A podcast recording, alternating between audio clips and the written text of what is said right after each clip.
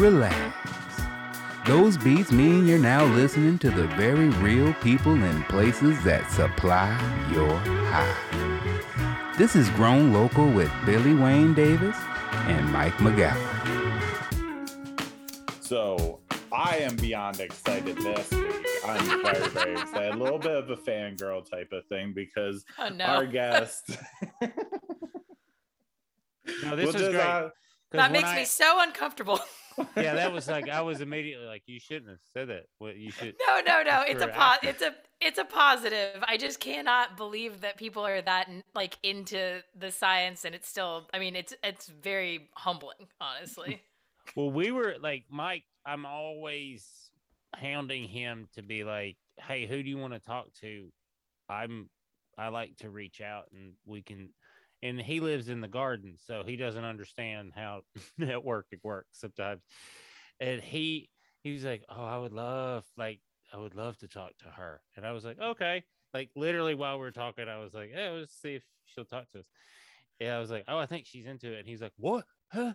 Uh, and How do you so- do that? You just ask people? You just Well, and it's like world? people when he gets excited too, it makes me excited because he knows so much more, and the and the cutting edge is what what really Mike understands in a way that I will probably never understand. And then when he explained what you do and are about, I got really excited because there's just not a lot of research and people doing what you do. And as soon as I tried to, I'll try to explain it on this it'll just make this whole thing confusing. So I'm gonna let you. All right, let's let's think about it. Okay, so one thing I want to touch on before we get started, I suppose, is that whenever people say that we like need more research, I think that all scientists have to say that because if we don't say that, then how are we going to get funding for for the research? So on one hand, we always say like, "Oh yeah, we need tons more research," and and I do agree that um, there are things about cannabis that I'm, I'm going to spend my life researching it. Right? I mean, there's we need more research. But on the flip side, I'm just going to throw out the alternative perspective that there are thousands and thousands of documented years of cannabis use. And there's only like 30 years of documented use of some of the other pharmaceuticals that we like just kind of take at, at face value. And um, yeah, I think it's, I think that's an interesting perspective um, to like try to bring to the forefront is that like cannabis is this ancient medicine. And so, I think there needs to be more research, but on the flip side, I also think that like I mean I uh, I'm good with smoking it. You know what I mean? Like like well, I think for me personally, like I'm a hardcore organic farmer, and one of the things I love the most about organic farming is a lot of it is practices and things that have been a part of human culture for thousands of years. And then it, we didn't really know why we were doing it, and it wasn't until we got microscope out and actually started studying things and realized it. Like you know, for it's common practice to do compost teas you do compost teas and everybody's like oh you just make mud and dirt magic and it's like and then we took a microscope and we actually investigated and we know why it's so beneficial And that's why some people's mud is better than other people's mud. not all not all mud is equal, that's for Mm. sure. But it's I I agree. It's like this thing where you look underneath and then you see why, but we've also just been doing things for so long. So my research topic um, at my company, Smoke and All, is about researching the chemical composition that happens when you smoke cannabis flower. So high temperatures like a bong, a bowl, a blunt, a joint.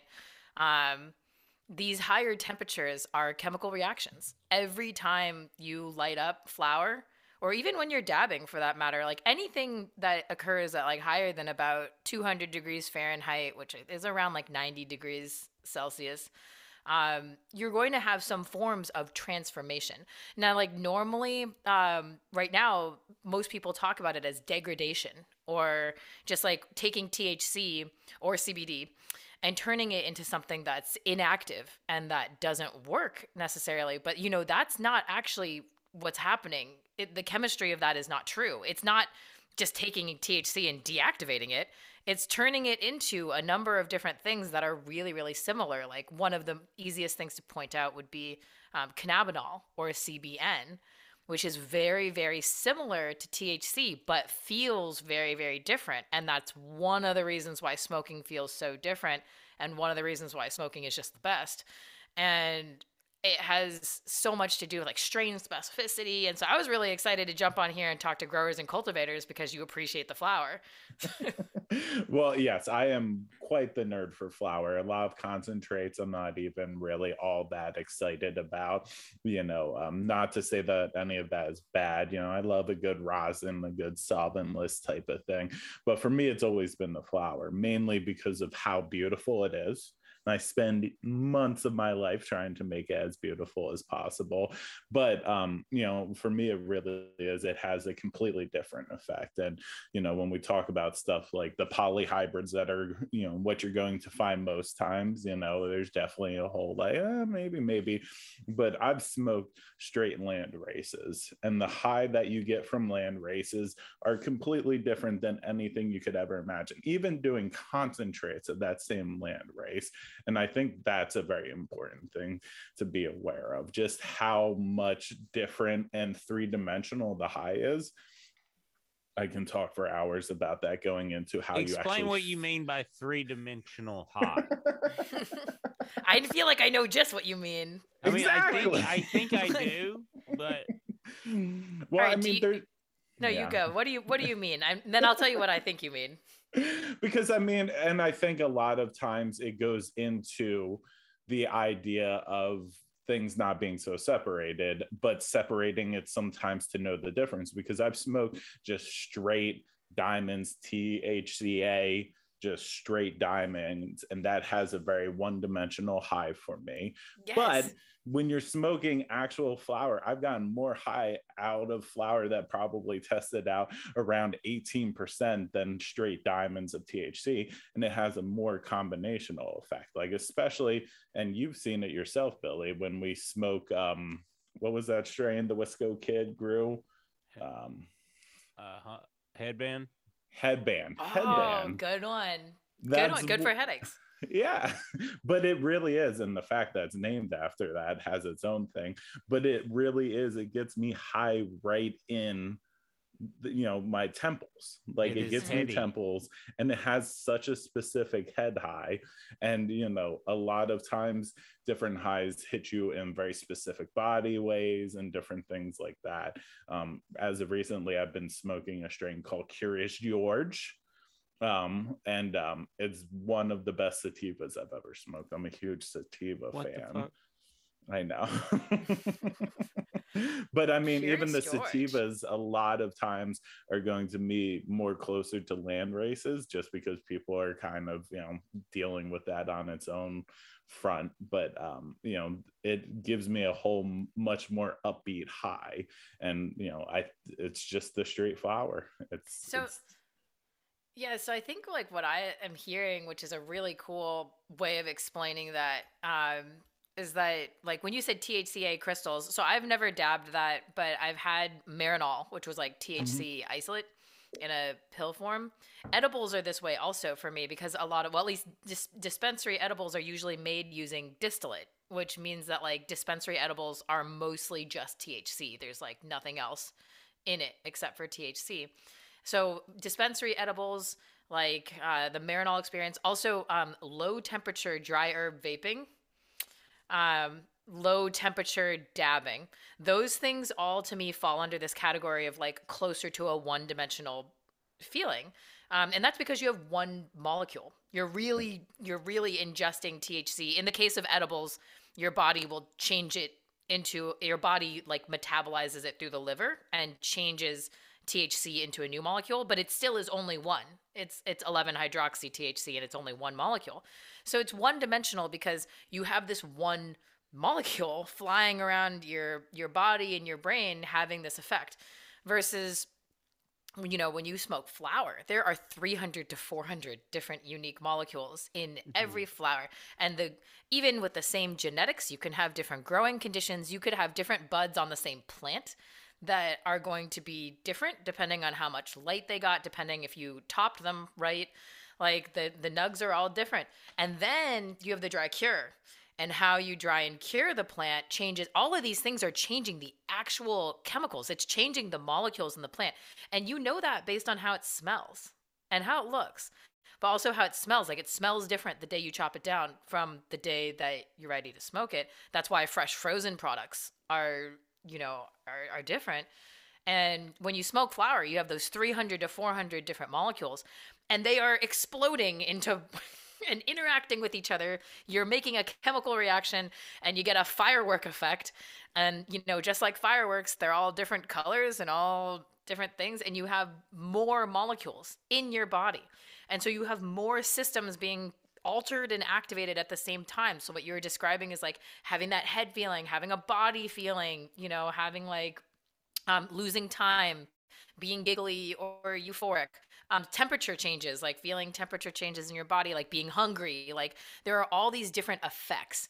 And that's what I thought when you were explaining it about three, being three dimensional. And then for me, I'm saying I totally agree.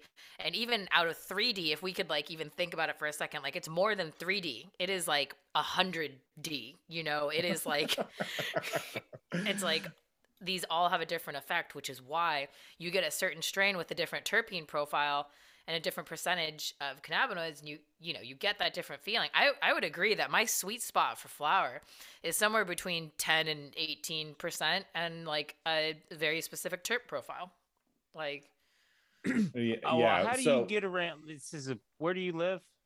i'm in massachusetts Okay, I was gonna. It's like, what's your address? I'm just kidding. Um, why are you gonna Yeah. send me something I you send me something good Uh, I would like to. Um, um, I was already mad at at Mike for being like, "There's this new sativa I've been smoking called Curious George." I was like, "You have my address, motherfucker."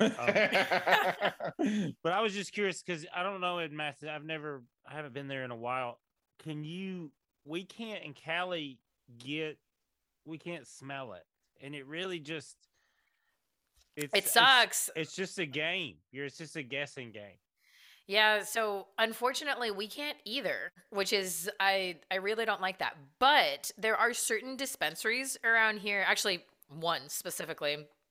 But I don't like to like promote and whatever. But I will say that there's a dispensary in Massachusetts that if people are looking for a dispensary that is informative on terpenes, they should look for a dispensary in Massachusetts that focuses on terpenes, like so much that the word terpene is in the name of this dispensary. Um, and it's really cool. It's a, it's an interesting and cool experience where you go in and they have on the wall, um, you know, they they don't have like the, the terpenes listed out because no one wants to be like, oh yeah, give me some of that beta caryophyllene. I mean, so, I mean, like some some people there's there's definitely, and a lot of them are people who like are vibing with my stuff. Like I'm sure you're one of them, Mike. I can I could tell, but like, Well, but I was about to jump on, but continue, continue, continue. no, sorry. Okay, I'm gonna wrap it up. I talk forever. No, no, No, talk, don't. please. I'm enjoying this, but I opposite. am, I'm, I'm very much a labradoodle right now, just tail wagging, excited about all of this. so so like you know the terpenes there's there's a huge they're a huge class of molecules and there's a bunch of them. And like some people might know like oh yeah i like limonene. Like for example if you like things that have the word orange or tangerine in the name like i'm smoking right now like orange vanilla milano or like tangerine haze like things that have orange or tangerine in the name they usually have limonene or uh, terpinolene present in them. Those are two terpenes that have that like fruity, citrusy smell versus like um, pinene will have that like piney smell. So they, they're the smells. And yeah, it totally sucks that you can't smell flower because the nose knows. Like Yes. the nose definitely knows. And um, but this dispensary instead, what they do is they have the flower up there and they have highlighted which one of the smells it has. It's like, oh, it's gassy with a little bit of citrus, or it's like and I mean, it's not perfect because you can't smell them, but it, like gives you an idea of at least what you're getting into. Because in addition to the genetics, you get like a, a good picture of what that terp profile is. And I really like the way that they're doing it. I think that's the I think the future is to tell people, hey, figure out do you like gassy, skunky? Do you like heavy? Do you like cheese? Um you know or or do you like or do you like fruity like floral piney like i gravitate towards that that's my personal thing but i i mean i i like it all at different times they all have their you know benefits That's what I was Well- about to say. I was like, I mean, it, I'm real moody because sometimes like, We if have they're that in like, what are common. You were like, I don't know right now. I just need to listen to my body. So put a bu- open a bunch of jars. just let me smell everything. And that's one of the nice things about oregon is we can smell the jars. They had stopped because of covid and everything of course but now we're back to just sniffing all the jars. My heart's very excited about that. But um uh the one thing i did get excited about is me and my one friend who is also a grower. We just took one of the vape pens and you could actually dial in the temperature on it while you were smoking the flower. So we were dialing it in specifically to each terpene on the terpene test to smoke the different terpenes at the different temperatures. And you could for sure feel a difference off of the same strain, just really highlighting those terpenes and burning it off at that, you know, correct temperature. But it was exquisite. That's really interesting. I mean, I think that the the future of cannabis is going to be understanding the flower. I think that people who well, maybe I'm ex- extremely biased also because like I I love flowers. so like but I mean like everyone that I talk to loves flower. Like I, I I don't know. Whenever we're talking to anyone, we're like, you know, we talk about so you know, my company we make an extract we make an extract that can be put into edibles and other things but we we made it because we wanted one that's like more similar to flower right? Like right now, when you make an extract, you're taking what's in the raw plant. But no one's no one when you take the raw plant and smoke it, those aren't the same molecules. like so that's why that's one of the reasons why those extracts are are so different mm. because they're taking it's like eating the raw plant. I mean, a decarbed, you know, raw plant as opposed to to smoking it and smoking it has so many like unique effects. Like you're saying like headband like many of these strains have associated effects with them that are like very very distinctive. Like i mean that it's usually in their name like right? Like green crack is like so energizing they put crack in its name. Like it's like and not to be this guy, but just even as a cultivator, I've noticed that especially with the OG strange, the older ones before they became kind of so polluted, um, a lot of times the plants grew exactly as the physical effects that it would have on the body. You know, definitely like the chem dog and stuff like that. All those ones kind of make my brain feel a little bit more bubbly and everything going on. If you look at the bud structure, looks exactly like little bubbles of buds coming to the surface. And so that's always been interesting to me. I love a nice floofy structure on on flower. I do not like when the flower becomes like a dense little rock. Like so, so we do we do smoking A's where on our Patreon we have our listeners hang out, smoke with us, and they'll send us pictures and such. And um, I'll usually talk about what I can see based upon the bud on probably the way that was cultivated. And a lot of times when that's happening, it's just way too much potassium, overfeeding of phosphorus and stuff like that. And so like when it really gets into kind of the cultivation aspect side of it, anytime you're feeding with these hard hardcore nutrients and really trying to push the plants to its limits, I feel like a lot of times you're actually smoking the nutrients more than you're actually smoking the plant. Um, not yeah. And it's sad because some of the things are actually not what i would consider fit for human consumption.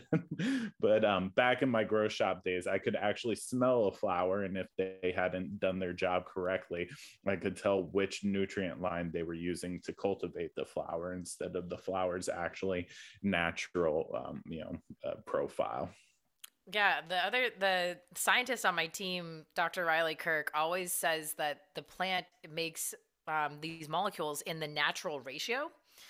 And I feel like what you're describing is when we when we push the plant to its limits, like we're trying to really like, oh, let's get as much of it out of it as possible. It's like almost like you know, giving steroids to animals, like I really don't like, you know, it's like, no, like, let's just make it the way that it should be. like, you know, there's, there's, nothing wrong with, there, there's nothing wrong with like good quality. I mean, I haven't had really, um, I shouldn't say I haven't had, but, um, it's complicated. I have a complicated opinion about like displaying percentages of THC on, on flower, um, in the market space and what it's doing to the industry and, I get that there's a positive to people knowing how much THC is in the flower, but most people are trying to like save money because it's expensive. So they go into the dispensary. It's you're out 50 bucks, 60 bucks no matter what. and you're like, all right, I'm gonna get the one with the most THC because that is what I think is going to be the best bang for my buck and like the the best money. But it's probably likely to be the worst experience on that shelf. So it's like at least in in my opinion, it's not always the case. That's not like always true.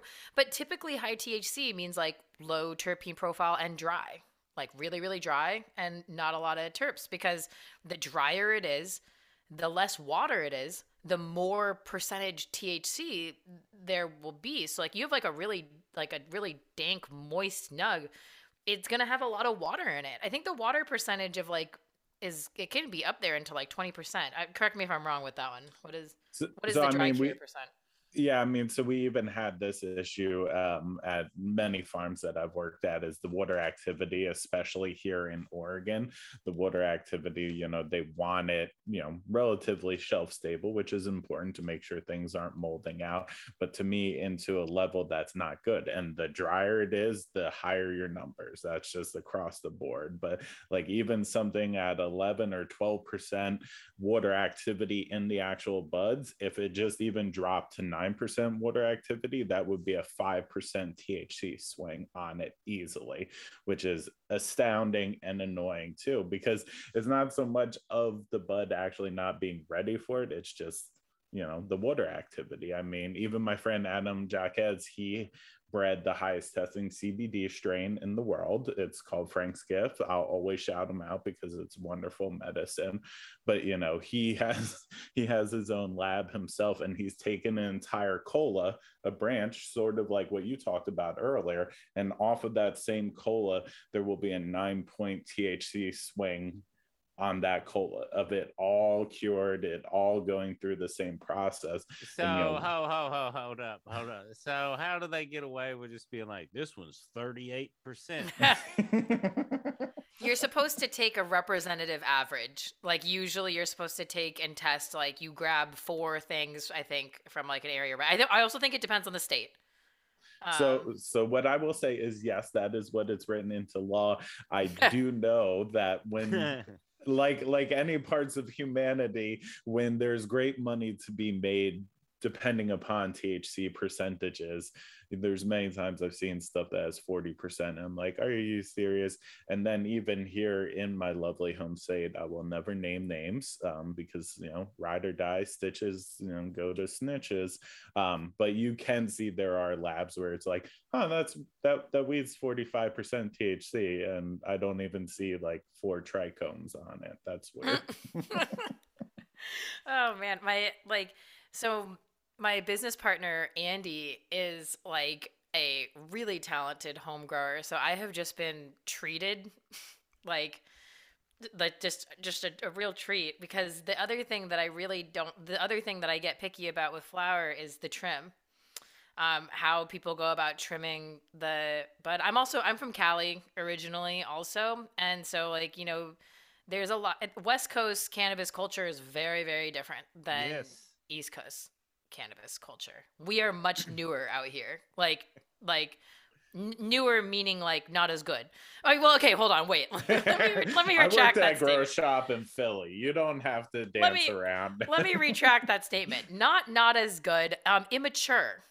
I mm, think yeah. that's that's the word that I would use to describe it. We are we are an immature um, side because it just you know the culture just got started a little later, and so the market got started a little bit later, and so there's all you know growing pains going on with with everyone. Um, and it's just it's more difficult to grow outdoors here. So there there's also that um, we get like really really humid falls, and then it's just like do crazy crazy dew in the in the morning. Your mold loves that. Mold loves. That. Oh yeah. oh yeah. And that's one of the problems we have around here. I mean, that's one of the reasons why uh, it, it's difficult uh, around here even if you're indoors even if you're growing indoors i mean the humidity in the summer here also it gets up to like it's it's crazy. It gets up to like 80 something percent humid humidity that's like. why as a 350 pound kid i moved out of new jersey as soon as possible. I was like i can't live in this humidity. It's just not happening. You know everyone told me about the cold like when I moved out to the East Coast, everyone told me about about the cold. They were like, "It's gonna be cold. It's gonna be cold. It's gonna be cold." And then I, it was it was cold. It's cold, honestly. But Um, it is nothing on the sweltering humidity and stickiness that is just like walking out of your door and feeling like you're the dirtiest piece.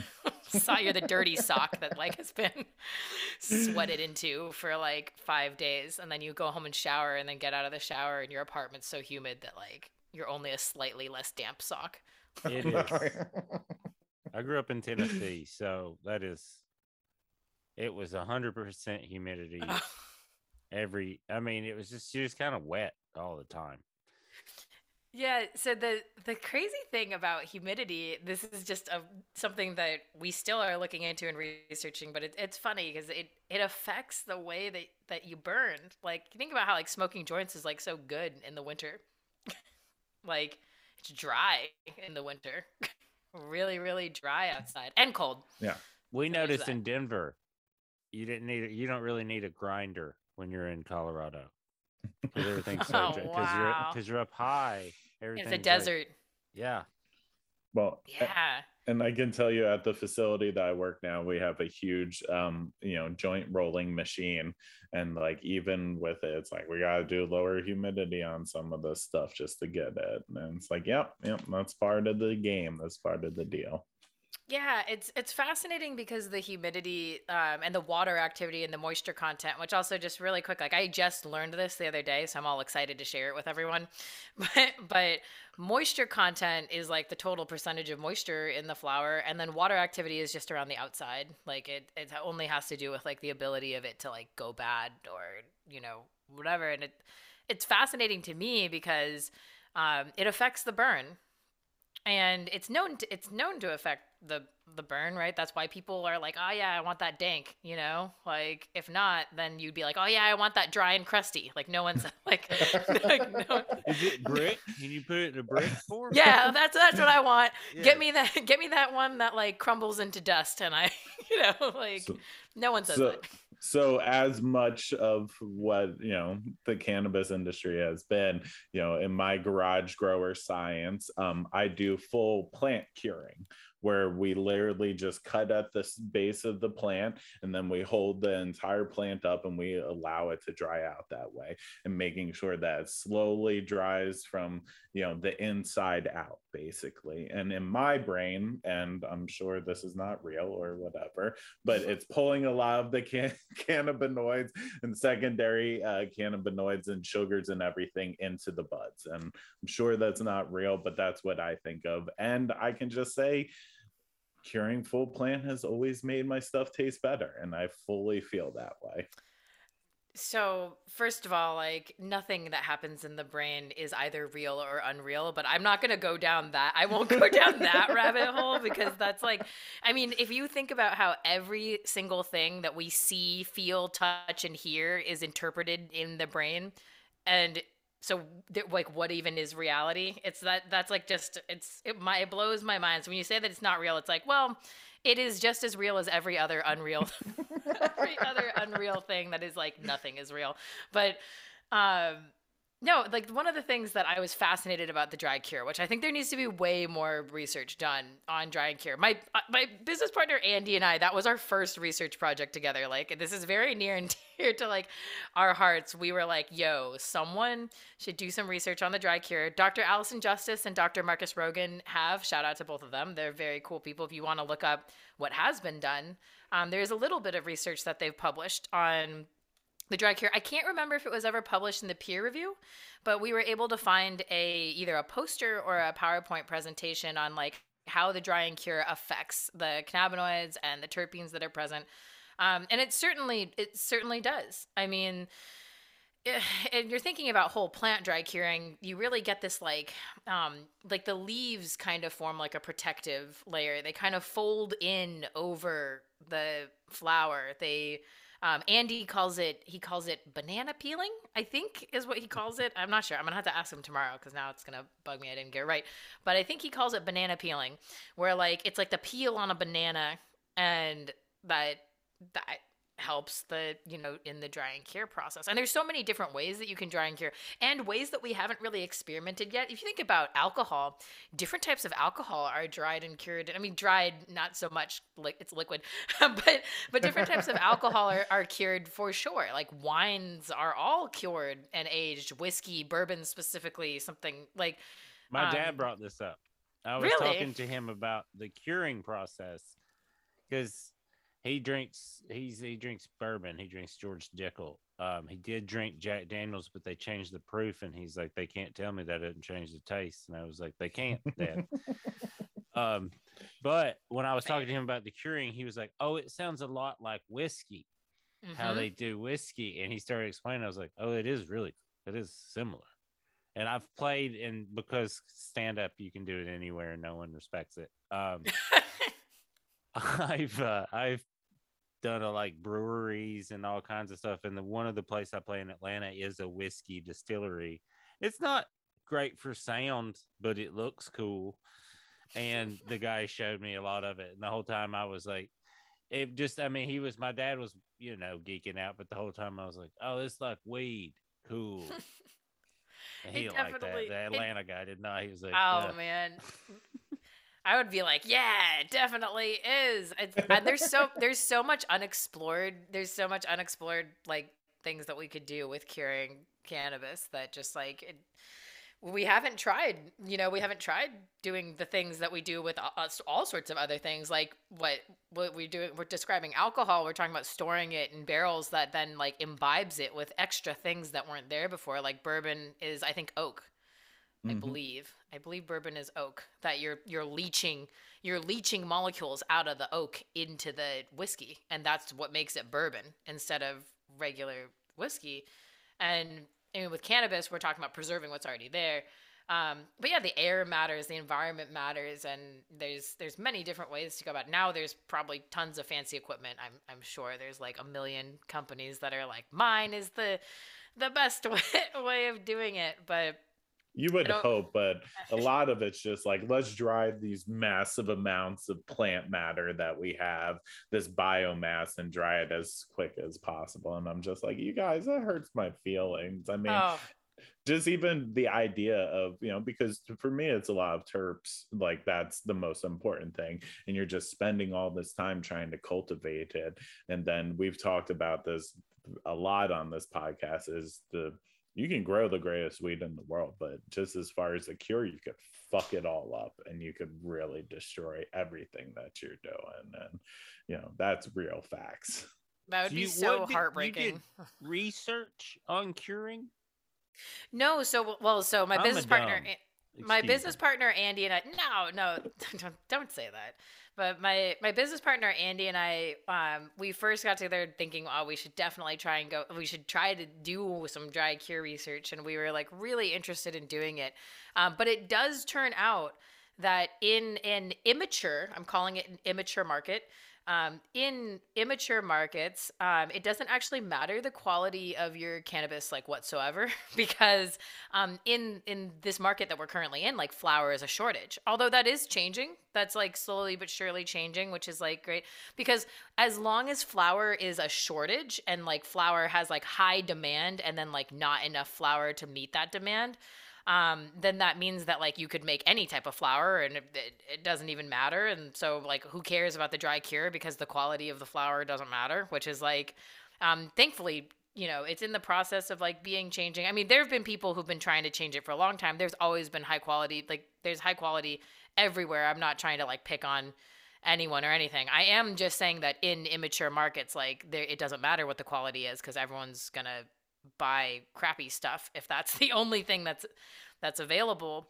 Um, and so it didn't it, it didn't really pan out um, into the way that like in the future i still think it would be well worth doing. But research is very expensive. So let's maybe i'll take like a moment to just talk about that.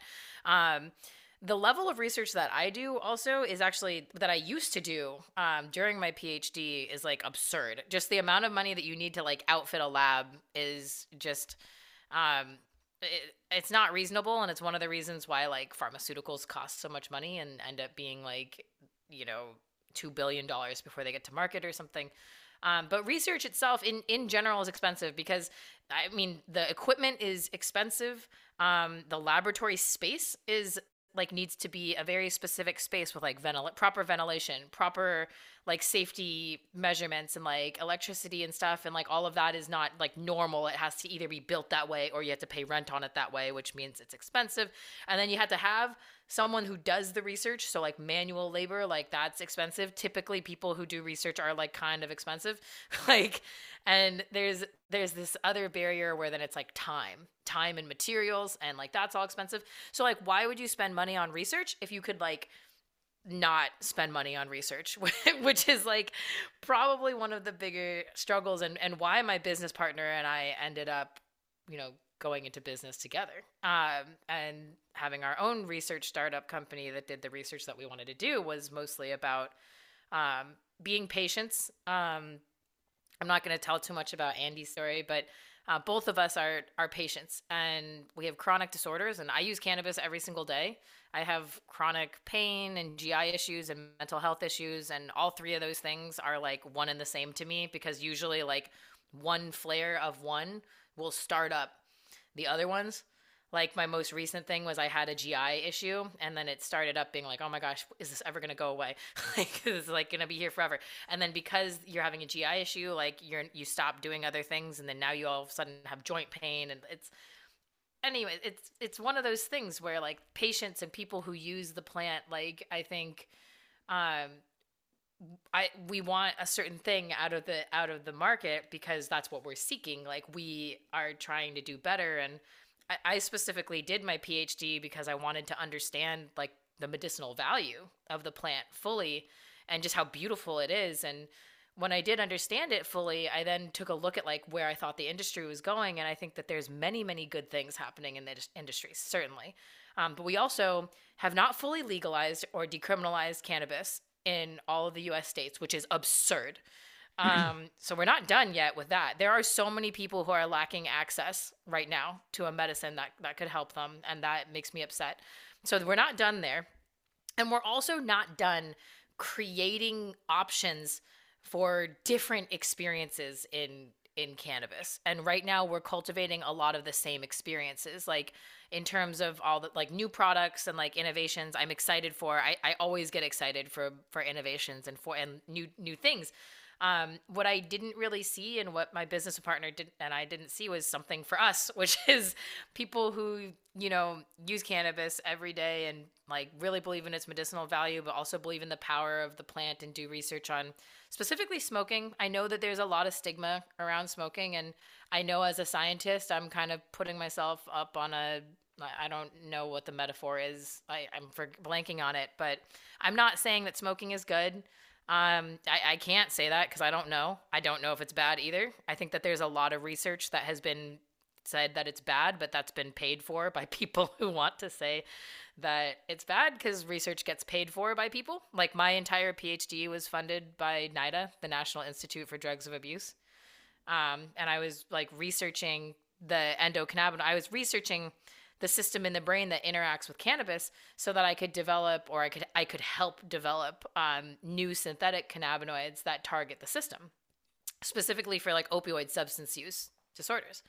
And like I had a crisis honestly I had a mental crisis being like I, there's like over 300 cannabinoids actually last I checked it's like 300 total in the in the plant but over 150 documented cannabinoids um, that we know. That's the ones that we know of right? And I, I would rather, you know, I would rather look at that. And in terms of you know what my company does we want to look at what's good about the smoking. And we're not saying smoking is good.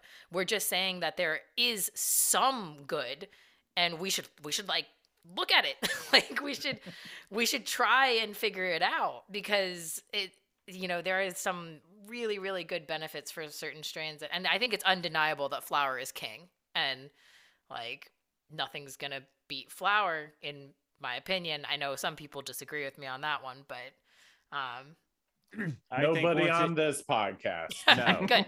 I was just it, it made me laugh too because like we keep talking about flower and how much we all love it, and I was like, what one of the trips we took, uh, we went to a really dope. We went to a couple of dope labs, and uh, they gave us a bunch of dabs and like a bunch, like a bunch of.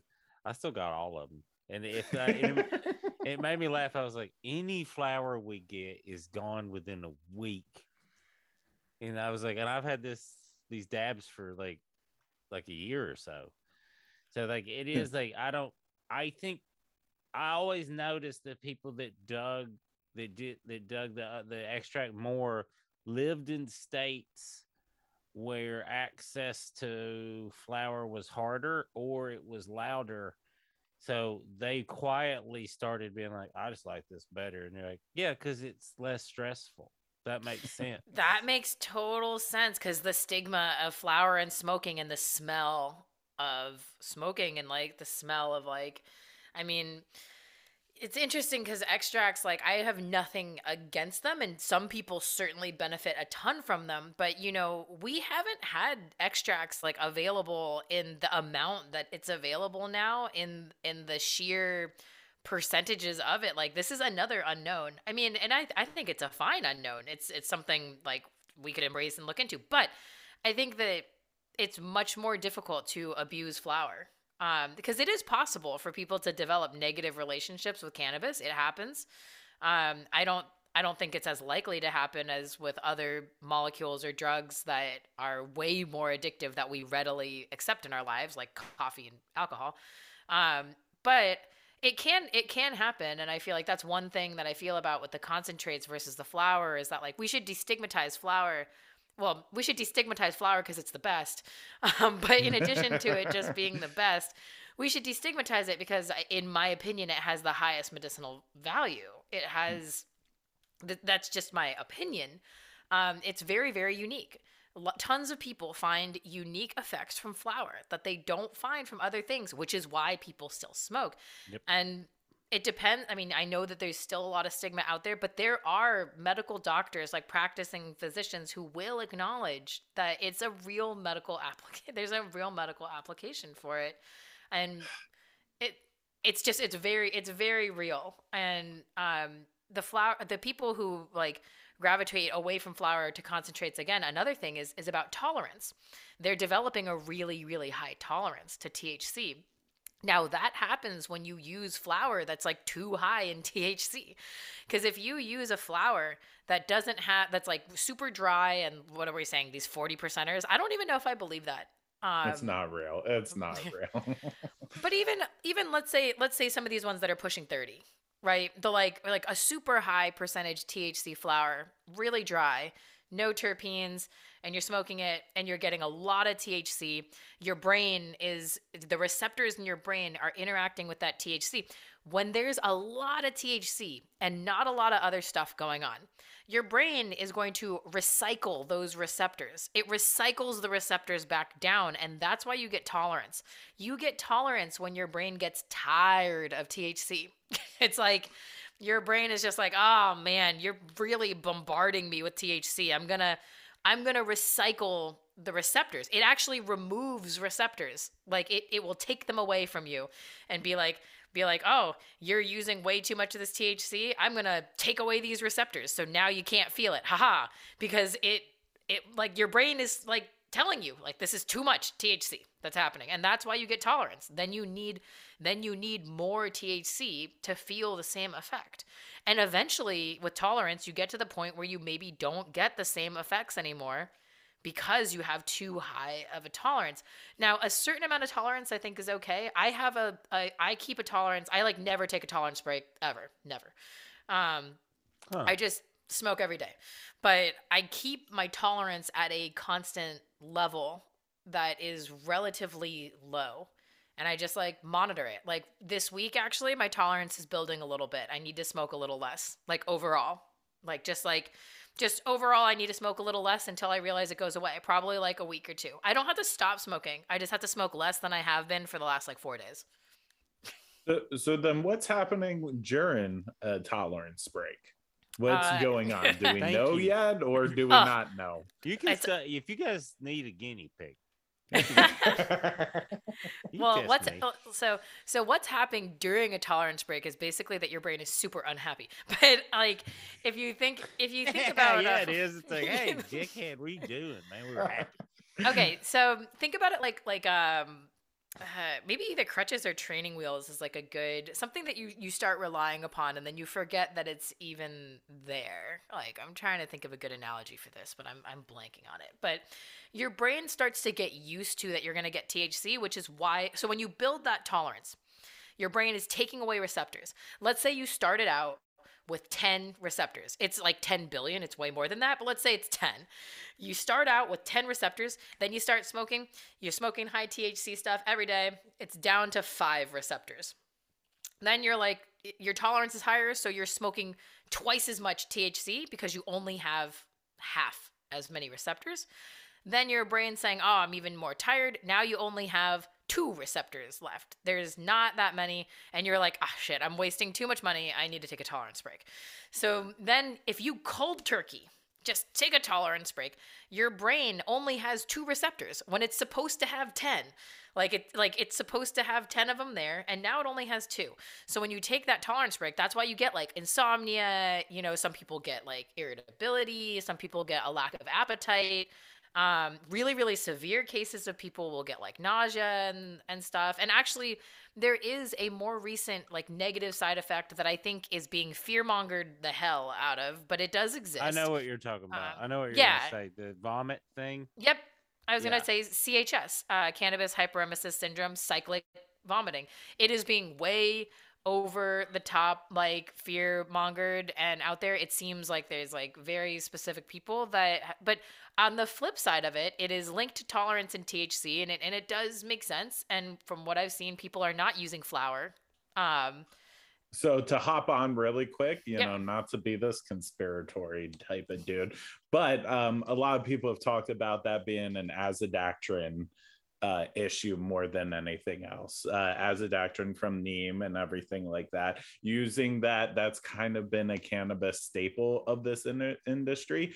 And like I try to tell people all the time, like all neurotoxins work on carbon-based life forms the same way, and you know, it builds up in your system. And if it kills a bug, you know, it's not going to be the best for your body either. So there is some people saying that. I I think that that's I think that that's highly possible. I don't know that that's the full 100% story for everything. Like also also full disclosure about the people saying that it's fatal. I've actually read the case studies of I read the case studies of the people who died from supposedly CHS or cannabis hyperemesis syndrome. And in those case studies, every single person um, that has passed away from it, and I believe there's been two maybe three i can't remember how many case studies i read but i do remember that they were on tons of other drugs. So there's like there's also that going on right? Like it's, it's very very complicated. People who are presenting with chs are generally on either psychopharmaceuticals or like like heavy psychopharmaceuticals or other recreational drugs and or on top of that are dabbing like grams upon grams upon grams of concentrate per day. Um, just like extreme examples of tolerance right uh, oh yeah, and that's where we started. So let me go back just really quickly. Talk about. so then when you uh, when you are that's that's one of the reasons though is that when you take that away from your body, your body has adjusted. Like your brain has made an adjustment. Like it is expecting you to bring in that THC. So when it doesn't, it feels kind of empty and it will be lacking that and that's what you get you're, you're off balance so our brains are always doing this thing. It's like a dance, really. It's really complicated. Um, and it's called homeostasis, and it's just all about balance. Homeostasis is just is just the balance of being alive. It takes a lot to keep this alive. It takes a lot to keep us going. And our brains are constantly, I mean, right now, every single moment, they are taking in what happened an hour ago, what happened 24 hours ago, what happened, you know, a week ago, what happened a month ago, and they're projecting what should we do to change the brain to be in balance tomorrow, next week, next month, next year. Our brains have short term changes, it has long term changes, and every single thing that we do from playing music and hanging out with your friends and relaxing to like being really stressed out at, at work or going for like a walk or like depending even what you eat to smoking cannabis, like these are all things that change the environment of your brain. And so then it is your brain then decides, like, not even deciding, but your brain then takes that change and then takes it into account moving forward. So we are all of us right now in this space in our brains between what we were yesterday and what we're going to be tomorrow. And then tomorrow it'll start all over again. And that's and what here's the cool thing people don't realize you can make it do whatever the fuck you want it to too True. people don't believe that but you can it's Oh, it, it's it takes it's a little been- work but you can figure it this it's ah i love this podcast this is the best episode we've ever done Oh, no, e- like even referencing, I really enjoyed, you know, your videos on Instagram about neurodiversity and the Veterans Day one that you did on PTSD. You know, our friend Justin, you know, he's a veteran with PTSD and dealing with cannabis and other stuff in the past. And, you know, just, you know, there's a lot of people out there searching for ways on how to deal with, you know, a lot of these things. And your brain is just constantly being like, what should I do next? How can I get back to homeostasis? cannabis is such an important tool for that and i really want to just like if i had a soapbox that i was going to preach on for, for something it's that everyone is so psyched and like excited for psychedelic therapy and i am too i mean the research is really positive there's a lot of positive information so far coming out and there's tons and tons of positive like experience in traditional medicine for thousands and thousands of years, but it's the same way with cannabis. And I just think it's interesting because like everyone is kind of like forgetting about the benefits of cannabis for mental health. And that's something that um it's a touchy subject. This is a very, very contentious thing, right? To talk about um, you know, most people are saying, most doctors are saying that cannabis is like you should stay away from it if you suffer from a mental health disorder, right? Like that you should be worried about it. And on the flip side, I think that you have, I think that there's tons that you can benefit while also needing to understand that maybe you are more vulnerable to some of the negative effects. And it's just all about understanding that balance of the pros and the cons. Like it's funny you mentioned PTSD. Well, not funny. I'm sorry. That's like I don't. It's very funny. don't mean to- PTSD is some hilarious. people some people handle it in a humorous way Other Well, That's people why he It's- does stand-up comedy. It's, it's, I, I- mean if we're being honest that is a little bit that yeah I have always felt at home with I, I go I go to my wife plays the violin, I play the guitar and sing and we go to a lot of open mics and our favorite open mics are always the self-deprecating stand-up comic open open mics. It's the it's just a good it's a good it's a good crowd. And it's well it's interesting because talking about neurodiversity, talking about about PTSD, and yeah, and then humor as, as a way to to manage that is is certainly it's certainly a good tool, and cannabis helps with that too, right? It's it's it's so real though. Um, what I was going back to about about PTSD is that we have documented research in humans. Um, and as a scientist, I'm going to be like, we need more research. But I'm going to actually take a step back from that and be like, you know what? Let me just tell you what we actually have, okay?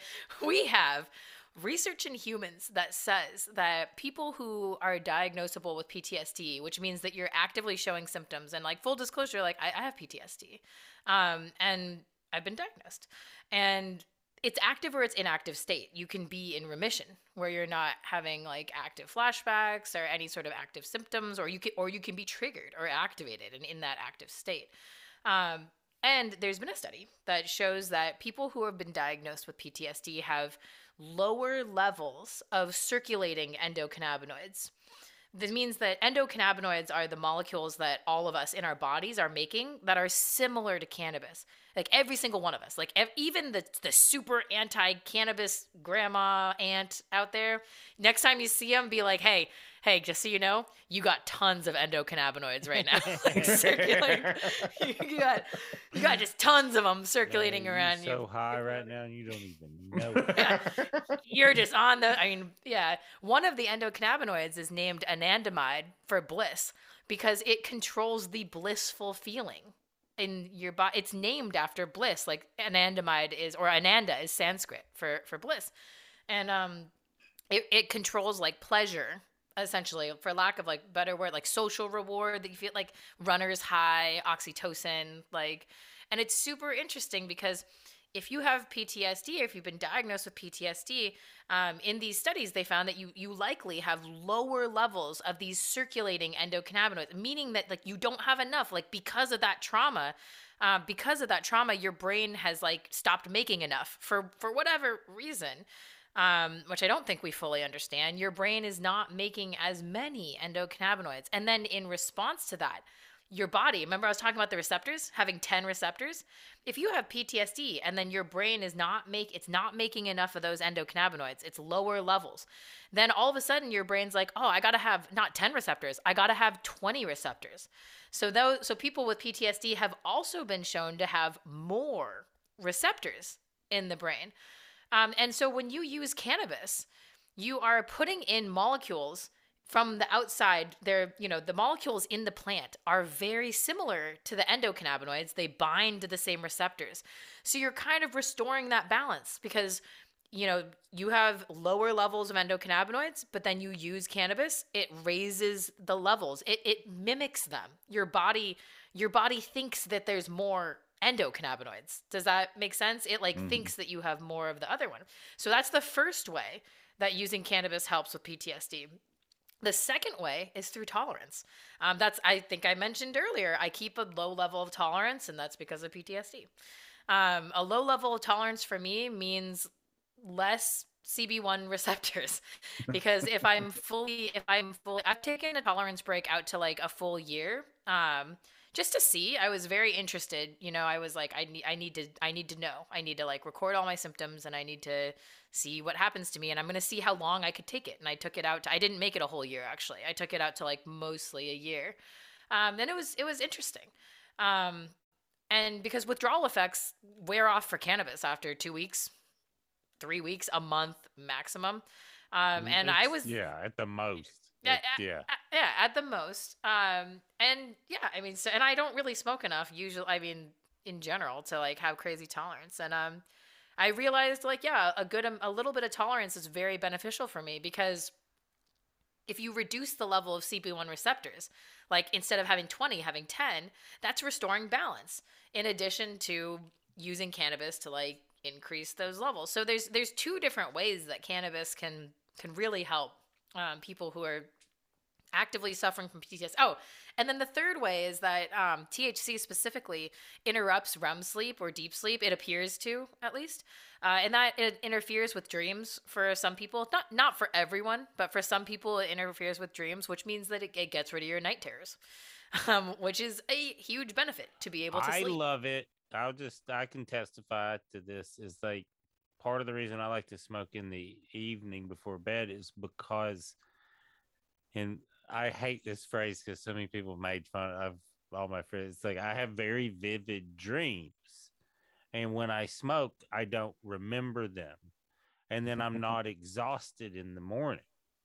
And like I would feel exhausted sometimes just from sleeping. And then once I started smoking cannabis, I was like, oh man, this is so much nicer but like I also notice when my tolerance goes down, uh, I remember more dreams.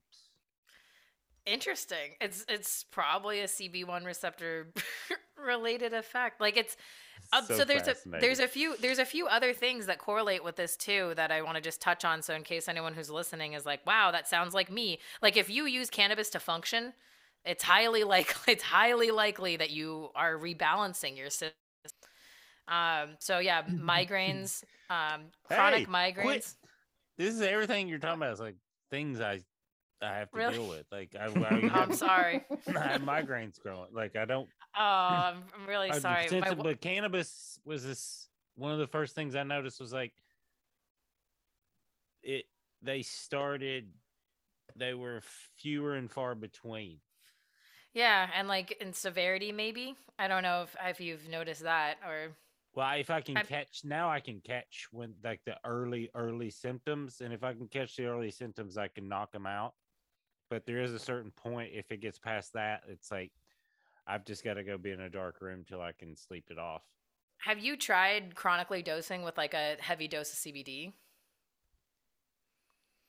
Um, No. like like uh even even hemp even just switching even just switching up to like smoking hemp flower for like one joint um a day or like two or like I mean I guess it depends on how big your joint how big your joints are and like what um but like to mix in to mix in some CBD because um migraines migraine disorder shares a lot of pathology. So so my wife has like severe and chronic migraines and had like a brain surgery and it was it's a whole situation and um so I'm I've like looking into tons of different things about about that and cannabis and um, migraines help because it's it's inhibitory like it can like migraines are a trigger event. Something triggers your migraine you don't know what sometimes it's something you ate sometimes it's like a noise that you heard or like a smell or sometimes it's an event like a stressor in your life like something is going to trigger that.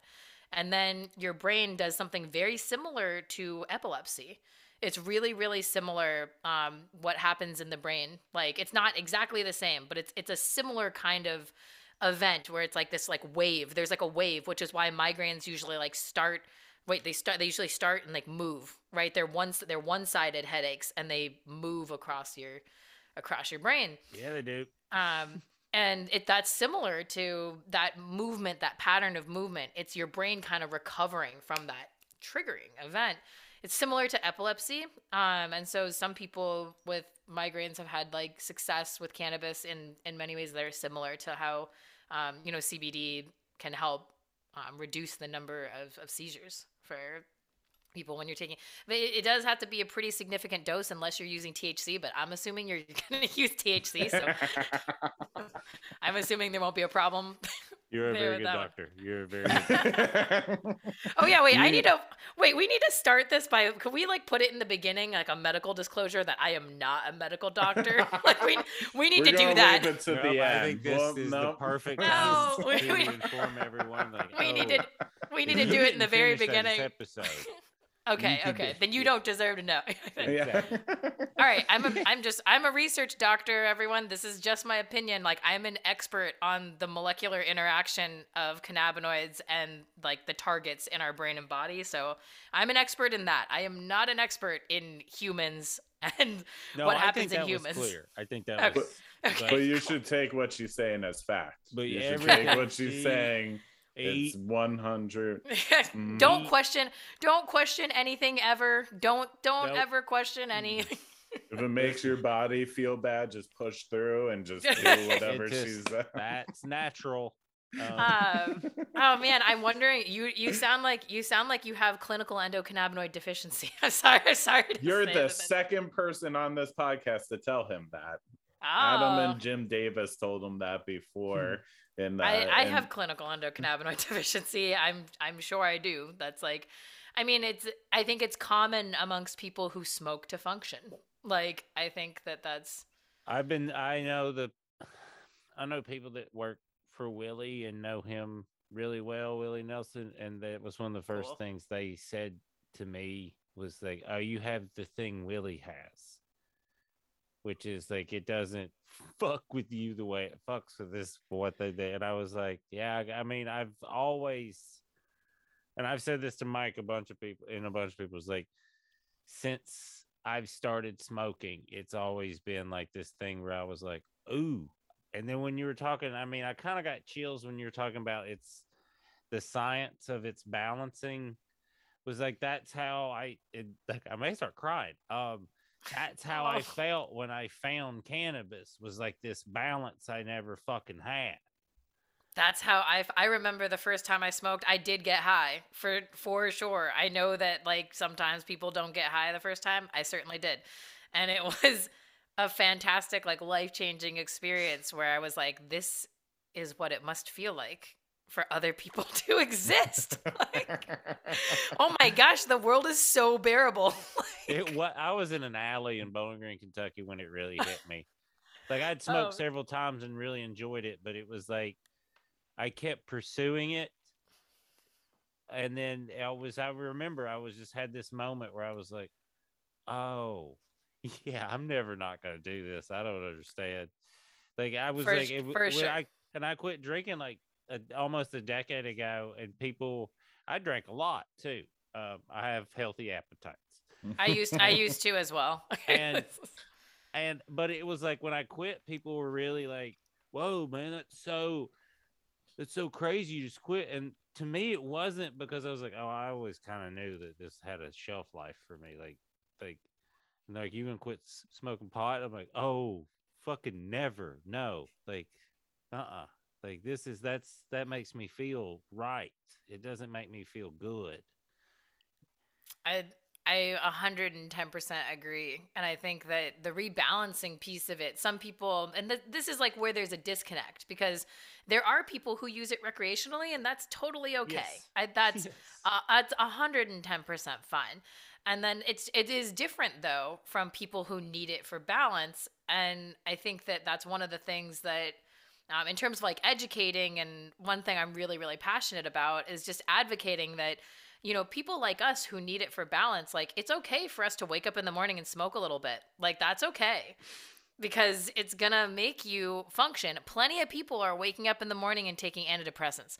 Plenty of people are waking up in the morning and taking their medications. Maybe not even that. Maybe blood pressure medic. You know. Yeah. It, viewing it as a medicine and taking it that way has changed my life. I used to feel very, very guilty about smoking in the morning. I'd be like, oh, why are you doing that? You're smoking in the morning. And then I'd have the most productive, best day.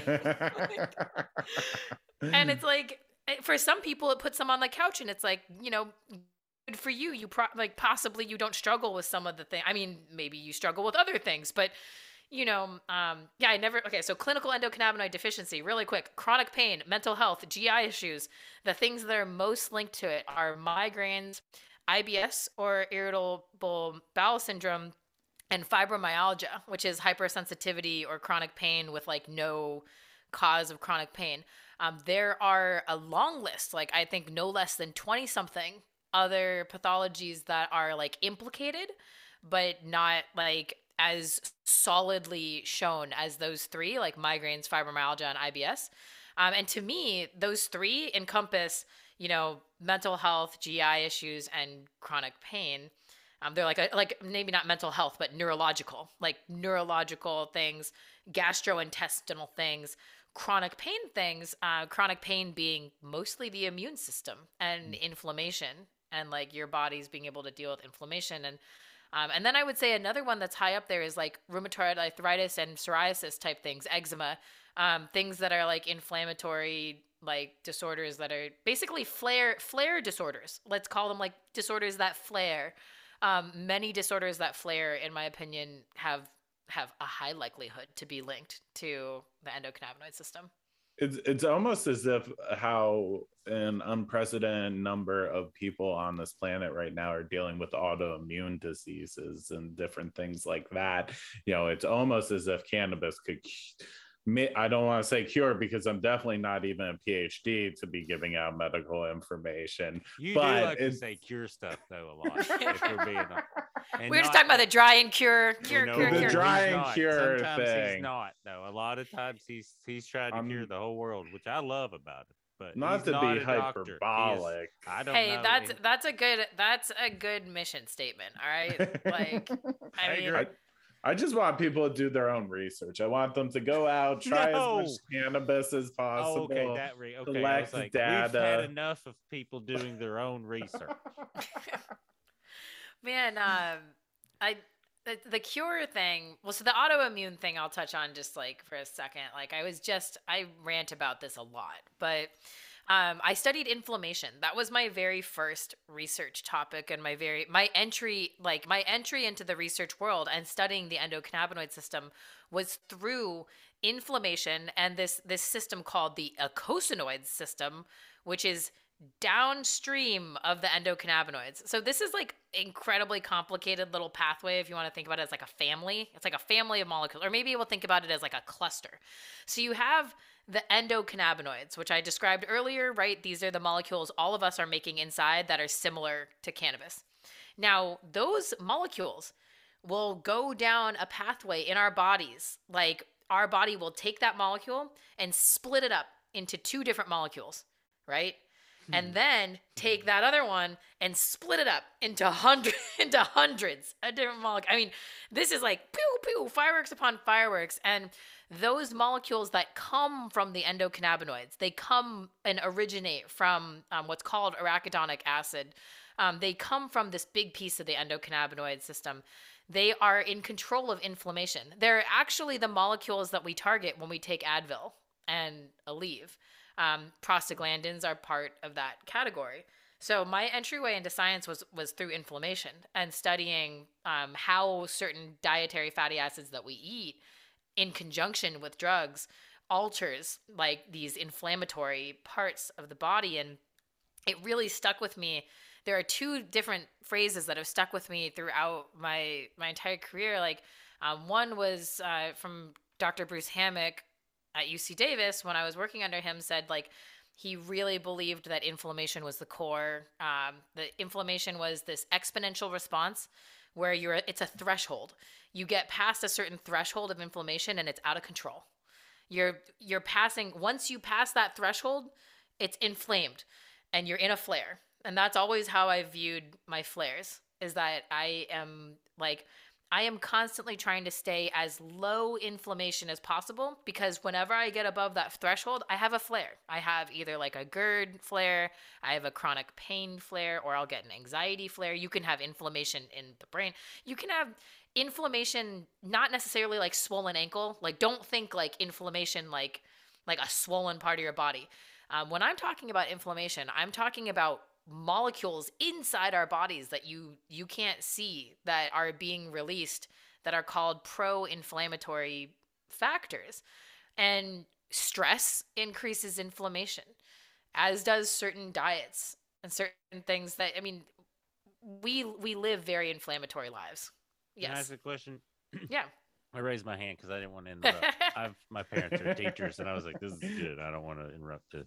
very polite Um, I recently quit sugar, com- like Wow. like processed Keto? sugar. No, or just paleo uh, I, no, neither of those really. I just me neither i'm neither of those either Okay, I just I was like, uh, are you I just are you just low carb like Yeah, well, I like I do endurance stuff, so I still need Cool. like certain certain carbs used and like certain Oh, fruits word. you can't take away, or Oh, like, but fr- would but fruits like honey, also Yeah. honey, like Cool. fructose. Well, fructose is a totally different molecule. It's only I've five learned it- carbon circle. Like and it doesn't, your body doesn't absorb it, the way it, it's awesome. I oh, couldn't Oh, we're like- explain it. I didn't understand it. I we're like explain it. super, we're like super similar. What type of endurance athlete are you? I've well, I've in two days I'm gonna tri to finally finish the seventy point three. Wow. I it's the water. Wait, if I can get through the water, I'll be fine. But that oh water my gosh. is we've been You know, that's my thing. I'm a swimmer. Oh, well, I'm so jealous. I'm that's that's totally my thing. I mean, but I have not even yet compete. I've never completed an Olympic level try yet. So I've only done sprints. Uh, I've done a lot of distance swimming for sure, but uh, I love distance swimming. But it's cold here, so. it's oh, I couldn't. Oh, the East Coast is insane. Oh, It's but even, the I'm- water is cold in California. The water That- is super cold. So. That's what I was gonna say. Like even in yeah, we're it's in Oceanside, so it's gonna it's supposed to be kind of chilly. But I have a wetsuit. That part that I'm prepared this time. The first time I attempted was uh, I it'll be on- it- humidity. the it was- humidity. no, that was the second time. Was humidity got me.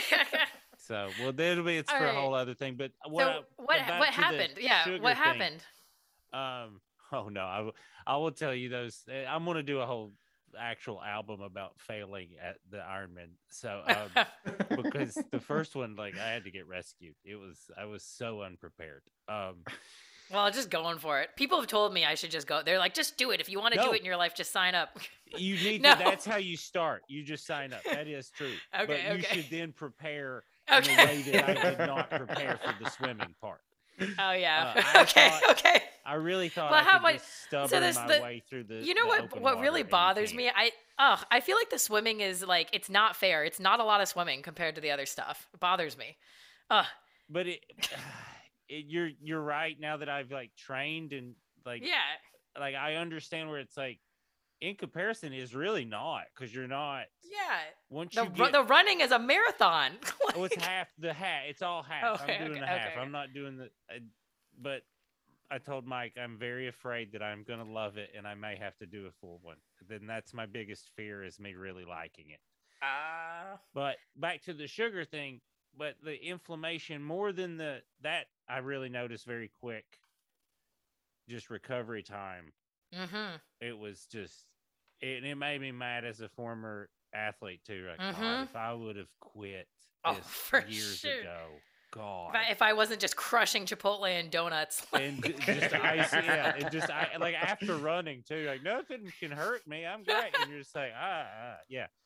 But then what I've noticed too, and that was in the other inflammation is like emotionally, uh, I'm much more even. Stable stability It's- for sure. It's it, it's it makes it where you're like, oh, I can't really go back. Yeah. You know what else? If i eat sugar sometimes now and if i haven't worked out enough my body hurts. Like it's those so the things that are pro well I, I don't really follow any super strict diet and i do kind of at times eat whatever i want anyways because like you gotta live. Like i mean it's gotta Yeah, happen no, I'm gonna eat ice cream on Sunday. I'm very Yeah, excited. I mean, it's happened. Um, but I will say that like gen like generally speaking, things that are pro-inflammatory in your body are things like sugar and like gluten um, grains cause like pro-inflammation. And for some people, lactose and dairy products cause a lot of inflammation, specifically in the gut. And if you start with the inflammation in the gut, those molecules are like traveling all over the place, and like it's you know inflammation is so so inflammation is a threshold, right? You Yeah. get and then you're you're past that threshold and it explodes and then you have a problem and um every little thing might contribute. So like that's one of the i mean i i genuinely like base my entire life off of the endocannabinoid system. Like every dis like not every decision i make and i trip up now and then like everyone does. But um i i structure my entire life to be as low inflammation and pro endocannabinoid as as I can be and it's made me way more stable and way less in pain like both physically and emotionally. Um, because when life is super painful it is very hard to have a good attitude. It's it's really difficult to like feel good if you are in either physical or emotional pain every day. And that's the first step is getting out of that. Um, and i think cannabis is a really really great tool for that. And yeah with sugar and inflammation that's that was where it started for me was in inflammation and the endocannabinoid system. And so then the second thing that stuck with me was um, by a professor in my phd dr david gennaro. He said um, something along the lines of like he thinks that most most of these chronic disorders like autoimmune disorders like like most of these things have to do with the fact that our brains and bodies and our diets right now are not fat regulated the way that they should be um, and to me, that was really interesting because the endocannabinoids are fats. They are omega 6 fatty acids. So I think people probably hear a lot about omega 3, right? Like you're supposed to have omega 3, it's in fish oil. It's like, really, I wish I had my molecule. I don't have it. Um, the difference between omega 3 and omega 6 is just the location of the double bonds that are in these fatty acids. So if I you thought think it was about, like- three. What? The. No, I thought it was three. no, I thought no, that no. was a shitty joke. It I'm was sorry. so bad, and the timing What? was bad. oh my God, that went way over my head. No, no, it went under your head. Don't worry It about it. went- it went That it was so- way under your head. You're like, I have a PhD. You just I- made a math joke, you asshole. Ah, it was I a- literally, it took me a good 20 seconds to be like, is this what he's doing? I still don't get. I still don't get it. Don't. It's the six and the three. It's all it is. Oh, okay. It's all it Okay, is. Okay, okay, okay, okay. Now I get it. It Now I get very it. Oh, so you're a math. You're a math nerd. elementary. You should not feel bad. I'm just not a num. I'm not a numbers person. I've never. I mean, I, I am a numbers person, kind of, but I I don't I don't think. No, what you are is not a bad joke person, and that's okay. oh man. so fatty Yeah. acids. Oh, it's- yeah. Well, I'm okay. I'm just thinking about like liquids or whatever, like liquid fats. So you know, oils. Um, like hemp seed oil has a bunch of it, like olive oil and MCT oils, like people. So like coconut oil and MCT oil, because MCT oil is just like refined coconut oils. Um, these ones that are liquid at room temperature, they have double bonds. That's what makes them liquid. So if you imagine that these fats are just these long chains, they're just like long chains of carbon, like they're just big long chains. And if you don't have a double bond, then they're just um they're straight and they're flat like butter. And so it's easy for them to stack and be solid. That's why butter is solid at room temperature because it's easily stackable into like a little cube. All the molecules just stack one on top of each eh, one on top of each other. If you have double bonds, it gets this little kink like this, and then they don't stack as neatly one on top of each other, and that's why they're liquid at room temperature. That, so that's like rule of thumb difference between like saturated and unsaturated fats is that something that is saturated um, will have it will be solid more or will be more likely to be solid at room temperature versus something that's unsaturated. And the omega 3s and the omega 6s are unsaturated. So they are liquid at room temperature, like fish oil is often talked about with omega 3s. Um, they're liquid at room temperature and they are in general like when you take omega-3 fatty acids known to be anti-inflammatory. Now one of the reasons why that occurs is because it alters your eicosanoid and endocannabinoid system as well because everything is a balance. And so everything in the body is a balance between omega 3 and omega 6, not the fatty acids themselves, but when we eat them, we eat those those fatty acids. We eat the fish oil, we eat the salmon skin, you know, we eat that. It gets absorbed in our bodies and then it gets put into each and every cell. It's in the membrane, which is like the outside of the cell and it gets all of the fats that we eat get put into our brain cells they get put into our skin cells they get you know that's why that's why we have to eat fat like we have to eat protein and fat and stuff so that we can then you know make more things in our body. Our bodies constantly we're, we're using them right? We're making them. So we're taking them out of our diet and putting them into our brain. And then our brain makes endocannabinoids out of them.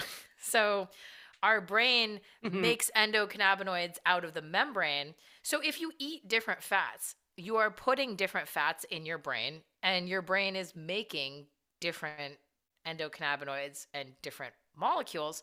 And then you're going to feel different. And that's like one of the reasons why, like, specifically, like low carbs or ketogenic diets have such a, a very stark altering of this metabolism has to do with fat mobilization um, and using fat as your primary source of energy as opposed to sugar. It's similar to like endurance athletes out there, like when you get past that glycogen um, crash and you could just run forever and you could just go forever.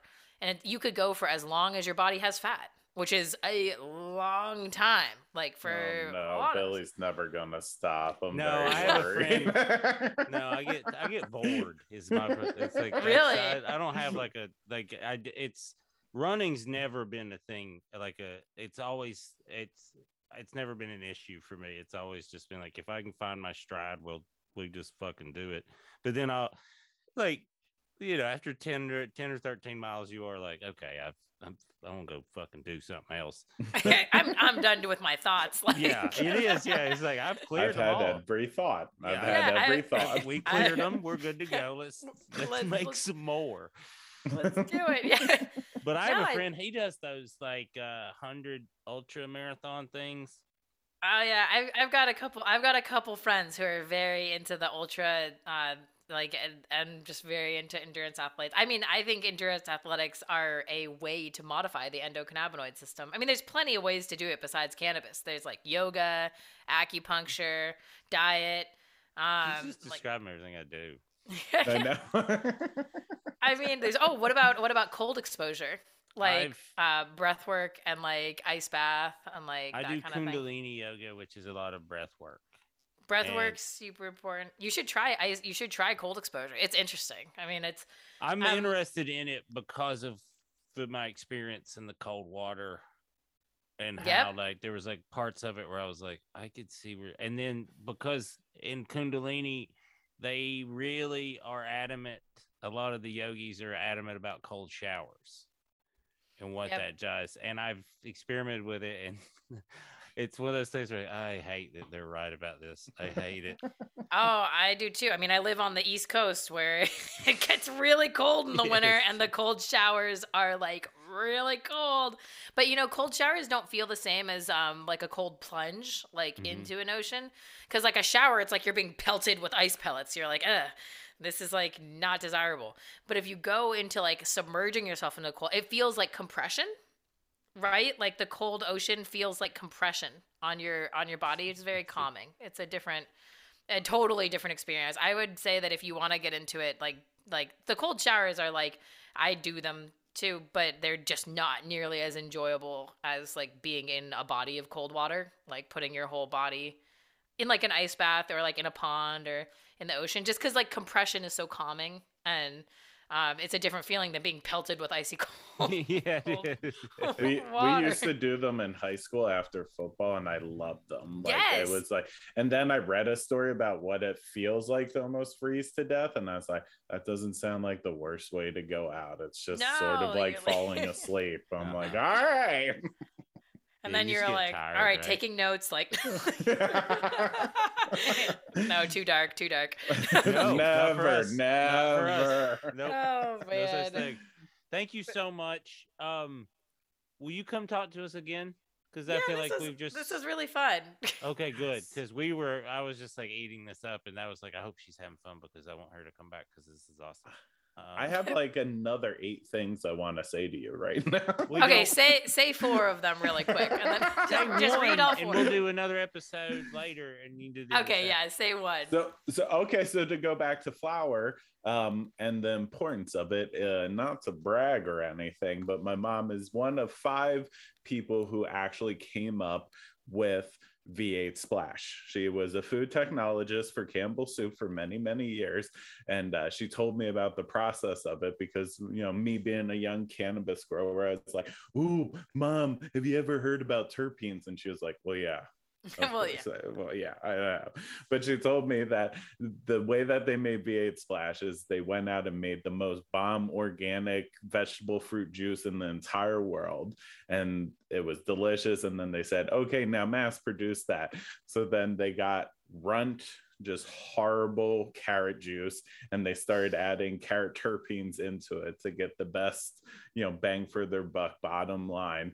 And then that made me realize I was like, oh, I always hated carrot juice growing up, drinking V8 Splash. And then I went out and I got some actual carrot juice. And I was like, oh, this is really good.